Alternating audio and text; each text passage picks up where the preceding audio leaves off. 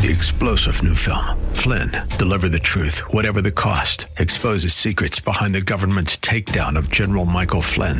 Flynn knew what the intel world had been up to. He ordered the first audit of the use of contractors. This set off alarm bells. He told the truth. He was the most dangerous person for Donald Trump to hire. They had to get rid of Flynn. Flynn, deliver the truth, whatever the cost. Available now. Watch it today. Go to salemnow.com. Salemnow.com. The following program is sponsored by Ron Geyer Roofing. The Bible describes events that will mark the last days or end times. 2 Timothy 3:1 says, "This know also that in the last days perilous times shall come." Matthew 24:44 tells us, "Therefore you must be ready, for the Son of Man is coming at an hour when you do not expect him." Bible teacher Ron Geyer leads us through scripture that will help us to remain strong in the Lord. End Time Insights with Bible teacher Ron Geyer starts now. Hallelujah. Praise the Lord. Ron Geyer with End Time Insights. Thank you so much for tuning in. Oh, my manager, sales manager guy, radio manager guy told me he had some numbers for me, but I forgot to ask him. So I'm going to put it on here this way. If he doesn't get it when he hears this, he'll remember and I'll get the information. Just about how we're doing on the radio. Hallelujah. So thank you, Jesus. We love you guys. Uh, today I want to talk about church warnings. You know, there's a lot going on. We're studying the book of Revelation. I am this close. I got my fingers about a quarter of an inch apart. I am this close from going through the entire book of Revelation on the radio. I think you would like it. I know I enjoy it every time. We taught it three or four years ago in our Bible study. Took over a year, and it is just so so rich. You know, I get kind of wordy at our Bible studies. The other day, I had like oh, what did I do? I did seven. Uh, what was it? Smyrna was six verses. And I had like 12 pages. So I made the commitment that I was only going to do, I was going to do Pergamos in two weeks, Pergamum. And so I got through with two verses and it had like seven pages. So I guess I need to just do a little better job on watching my time. Okay, here we go. Church warnings. Jeremiah 6:10. Haven't been in Jeremiah in a while. To whom shall I speak, says Jeremiah, and give warning, that they may hear? Behold, their ear is uncircumcised, and they cannot hearken. Behold, the word of the Lord is unto them a reproach. They have no delight in it. Uh, a friend of mine commented on one of my Facebook posts that worldwide revival was coming and she was excited and she's looking forward to it coming to America. And I kind of chimed in and said, Well, you know, that's not biblical. There is no end time revival prophesied for America. We passed the point of no return several years ago. We're just going downhill quickly. Every day you look, there's another ungodly law passed, there's another demonic mandate from the government regarding something. Texas, we removed the mask mandate, and nobody's paying attention to it. Stores are still violating that. They're still going ahead and insisting you wear a mask and everything. So we got that battle on our hands still, despite the government mandate. You know, we didn't get it. You know, the governor should have not gotten on board back when they were forcing us to do that. Now we're trying to take back ground. It's so much easier to defend ground than to take back ground. So we'll see where all this is heading. Me, I'm free. I don't wear a diaper on my face in Jesus' name. As in the days of Jeremiah and Israel, we too in America, we're in need of these warnings that Jeremiah just gave to Israel. As also with Jeremiah's frustration, and that frustration coming because the people in Israel rejected the word of God. Well, we're no different here. It was a reproach to them, and it's a re- reproach to us in America also. We have no respect for the word of God. With churches on every corner, you'd think the gospel of Jesus Christ, it wouldn't be a mystery to anybody, and it shouldn't be. Unlike a still small portion of the world that hasn't heard about Jesus Christ yet, we've heard here in America. We know who Jesus is. We know who God is. And unfortunately for us, we have heard and we have rejected him. We said no. We don't want you in our lives, Father. We don't want you in our businesses. We don't want you in our entertainment. We don't even want you in our churches anymore. Oh, who was it? Somebody made a great comment. Can I remember it? Oh, who was it? I got to get it. It was awesome. Talking about the fact that the churches are not making the demands of God on the people. We're letting them off from the demands of God that the Bible puts on the people. And this is the type of church that we have. We have a carnal, compromising, cowardly church because we're not holding people accountable. Hallelujah. And so the message from the church needs to be a message of warning. The message to the church needs to be a message of warning. It's no longer just about the love of God, that always preaches, but it has also got to include the judgment and the soon coming wrath of God. Hebrews 11:7 By faith Noah, being warned of God of things not seen as yet, moved with fear prepared an ark for the saving of his house, by the which he condemned the world. By Noah building the ark, that was a condemnation on the world. I'm ready, you're not. And became heir of righteousness, which is by faith. To be truthful, the love of God compels me to tell you the truth, always. That's just who we are. Love, as always, speaks the truth. If it ain't got truth, it ain't love. But on another level, as a Bible student, I know what awaits those of us who reject the Messiah, Jesus. And I know the future of such people. It scares the hell right out of someone, man. Yes, I admit I am being motivated just like Noah, and I am being motivated by fear. I am not ashamed to say that. I know what happens to those in the church who have been tricked and deceived and go back into carnality. At the very best, they miss the rapture and they're forced to go through the tribulation. Worst case scenario, they just keep hardening their heart and hardening their heart. You know, it's very difficult, the Bible says, for those who once tasted of the gospel, tasted of the goodness of God, were enlightened hallelujah, by God's Holy Spirit, it's very difficult for them to be renewed once again. And that's why we're praying. That's why I'm fearful. There are friends I know that go to the churches I used to go to, and they're just being the strange stuff, man. And these people are friends. They're members of the body of Christ, and they're on such dangerous ground. And, you know, people say, well, Ron, you're being critical. Well, I'm judging critically. Did you know that the Word of God, what does it say? Edify. You know what edify means? Edify means to judge critically. It means to encourage, to lift up, and to form critical judgments and tell people the truth, even when it's not convenient. And you know, I've had good friends, teachers, Bible teachers that say critically means, uh, you know, edify means just you bless people, you lift them up. There's no negative, there's no fear. I had people tell me that if it's fear, it's not God. I, I, there's nothing that could be further from the truth. I've had people tell me God's not sovereign. I mean, where are we going? Do these people understand what they're saying? That they are violating the very presence and essence of the God that made them, and by declaring God is not sovereign, man, that the audacity of mankind. It's amazing. You're going to see it when we get down in lesson a little bit further.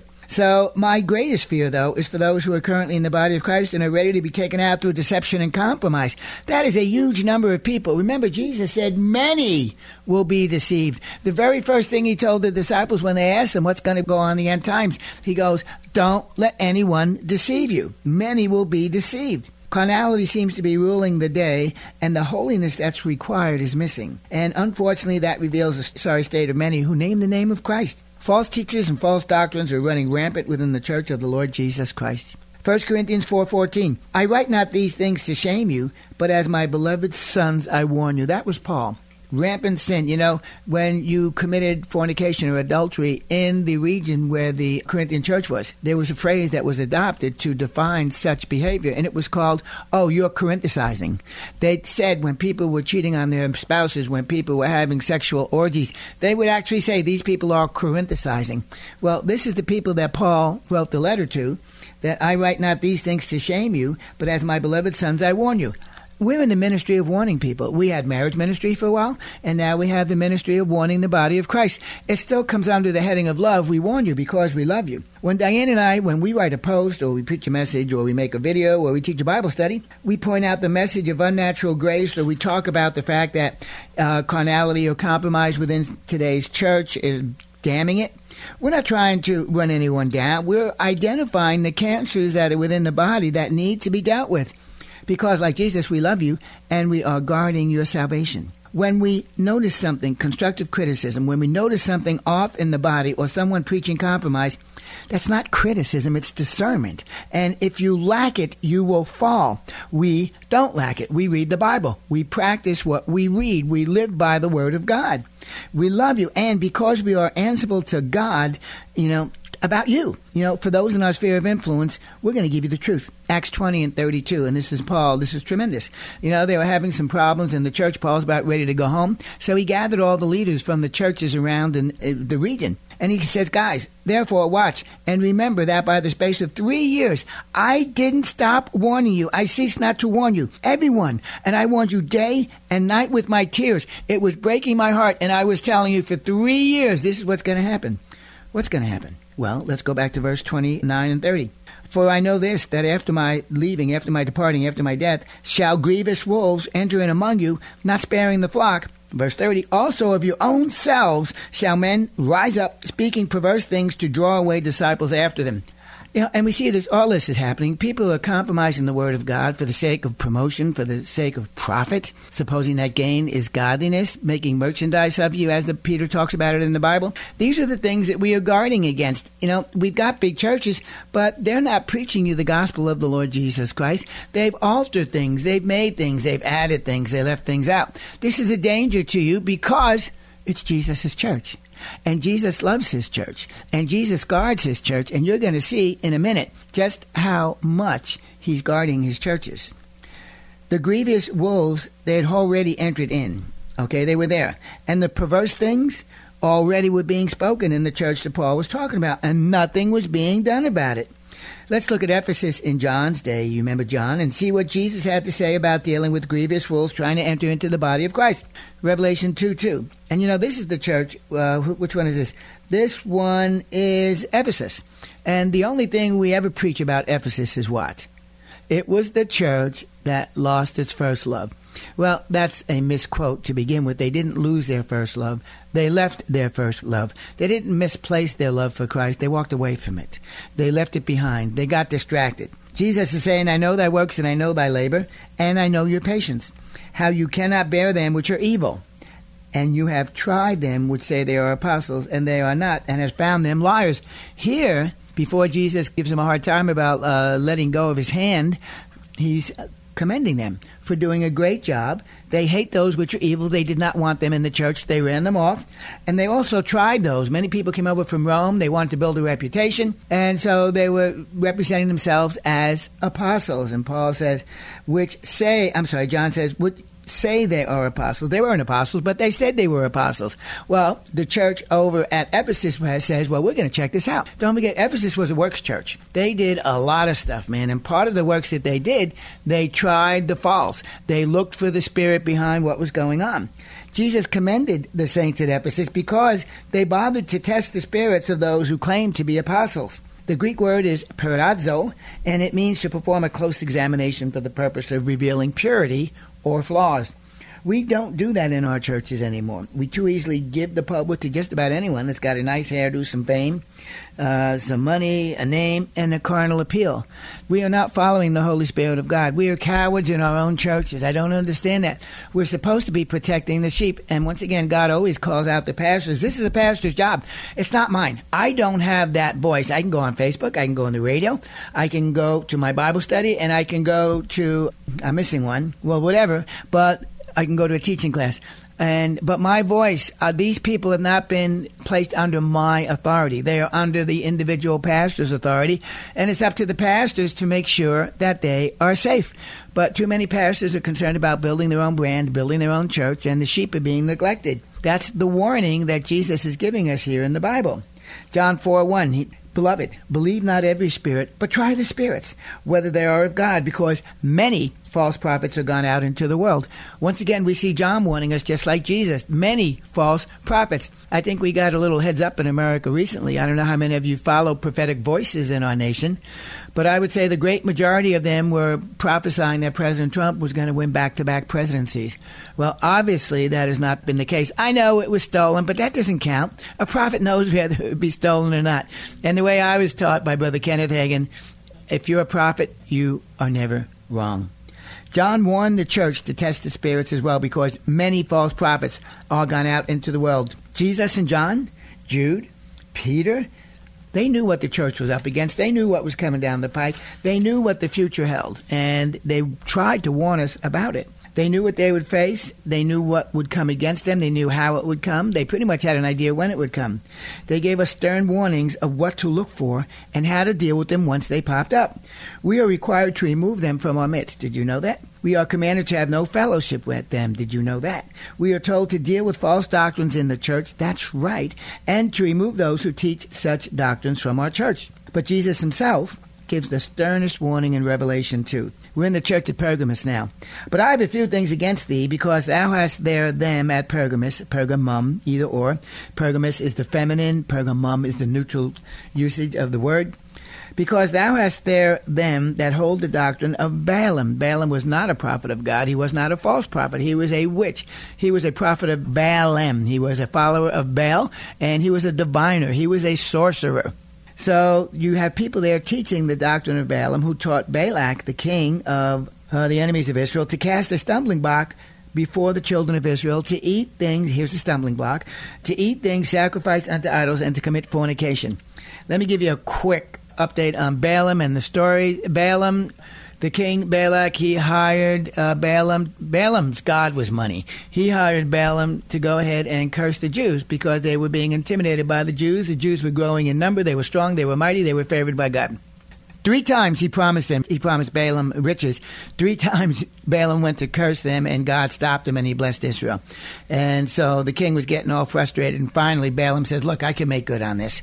And so he said, This is how you defeat them. You cause them to compromise. It was Baal Peor, is where they were. It was probably the darkest place in the region at that time. And they had temple prostitutes there. And he said, Balaam told the king, Go ahead and get the temple prostitutes, have them run out naked, had them go ahead and seduce the men of Israel that are working out in the fields, the army, and then go ahead and bring them back into the temple. They'll be eating food, sacrificed unto idols. You will have them in their grasp. And so basically, Balaam laid a trap for the men of Israel. And sure enough, God got displeased, and it worked. You know, the men of Israel compromised. It talks about the fact that Israel joined themselves to Baal, and it was a terrible time. I believe the number was I think it was twenty-two or twenty-three, twenty-four thousand dollars. God killed them, the children, his children of Israel, because of their compromise, because of their fornication, because of their eating stuff that was set apart for the demons. They actually said this is sacrifice to a demon, but the Israelites said no big deal. Because of all that, God slew 23, 24,000 of his own people. Do you think God likes compromise? And you'll see Balaam in six or seven chapters later on in Numbers 30, uh, when Israel got right and they repented, they came after Balak, and they actually destroyed Balaam in that time also. Revelation 2, 14, and 16. I just talked about the first one about Balaam.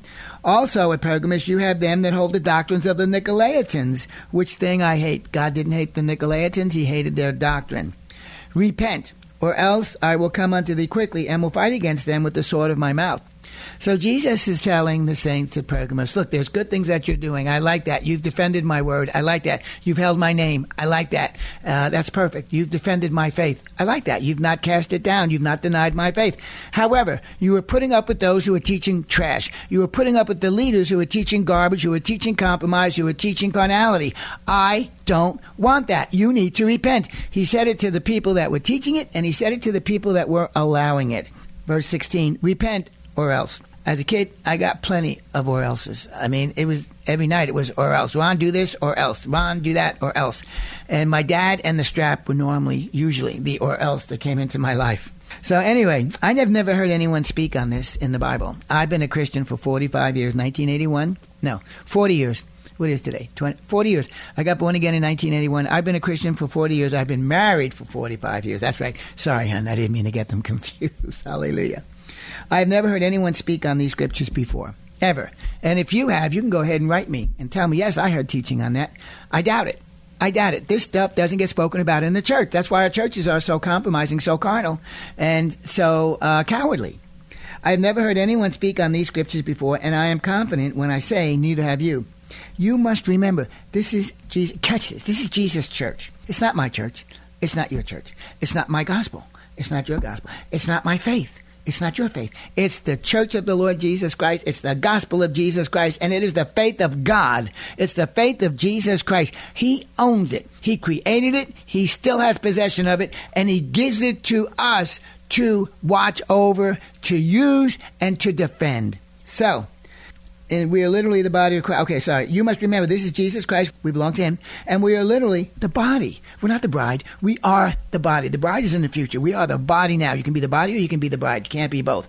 We are the body. We are connected to Him. We shouldn't be, you know, my, my legs and my arms don't do things that my head doesn't tell them to do. They don't have a mind of their own, but for some reason we in the body think we have a mind of our own. We think we know more than the head of the church knows. Look at this. You must remember this is Jesus' church. We belong to Him. We are literally the body of Christ. We are not the future bride, we are the current body, chosen, each and every one of you, every one of us, chosen by Him specifically, and He has already joined you to Him. We are attached. The head is to move us about as He wills. Balaam was a false prophet. He was actually a diviner or a seer or a witch. He operated in the realm of the spirit for financial gain. He was powerful, but his power didn't come from God. He taught Israel to compromise. No better yet, he trapped Israel into compromise. Many in the church were teaching the doctrine of Balaam that it was okay to compromise and to dwell where idols were and to commit sexual fornication. And you know, it, it, it goes like this, you know, in, in the church at Smyrna, Pergamos, uh, Smyrna was a church where there were unions and guilds and uh, if you were employed, you had to join a union. Well, they had their own idols and gods for each union, and they had to uh, renounce the Lord and proclaim that Domitian was Lord, the emperor, or that these idols were lords. And they were teaching there the doctrine of the Nicolaitans was, well, you know, it's okay. You're just trying to stay alive. You're just trying to put a little food on your table. You don't really mean it. You know, it was that type of attitude that came in. And so we see that many in the church were teaching the doctrine of Balaam, and it was okay to compromise and to dwell where idols were and commit sexual fornication. Also, the Nicolaitans had a similar doctrine of compromise. Your soul was saved so it didn't really matter what your flesh did because your soul was saved. The Bible clearly said that uh, to be carnally minded is dead. The Bible says fleshly lusts which war against the soul. Well, they were promoting the doctrine, false doctrine. They were promoting the doctrine, teaching the doctrine that because you are spirit saved, soul saved, that your flesh was not saved and therefore you had no control over it. So don't worry about it. You know, and this is false. Jesus hated this doctrine. He commanded them to repent. That was his warning. But then he threatened them as if they refused to repent. And boy, did he ever threaten them. Check this out. He says, I will come quickly. He gave the church time to repent. He always does. He told them, uh, he told those guys that committed such sin to repent as well as them who allowed such sin. He told them, you got to repent. But then he says, if you refuse, he would come unto them quickly. That means he would come at a gallop. He would come fast tracking it. He would come and he would make a beeline straight for them. And his judgment uh, would come in a flash. There would be no delay. And what would he do when he got there? He would fight against them. The last thing you want is to have Jesus Christ declare war on you. And yet that's what he did to his church. Let me get give you it here. He was ready to fight them, and we know who wins when you're fighting with God. But it gets worse. He will fight them with the sword of his mouth. He actually came out and he said, This is not a little skirmish.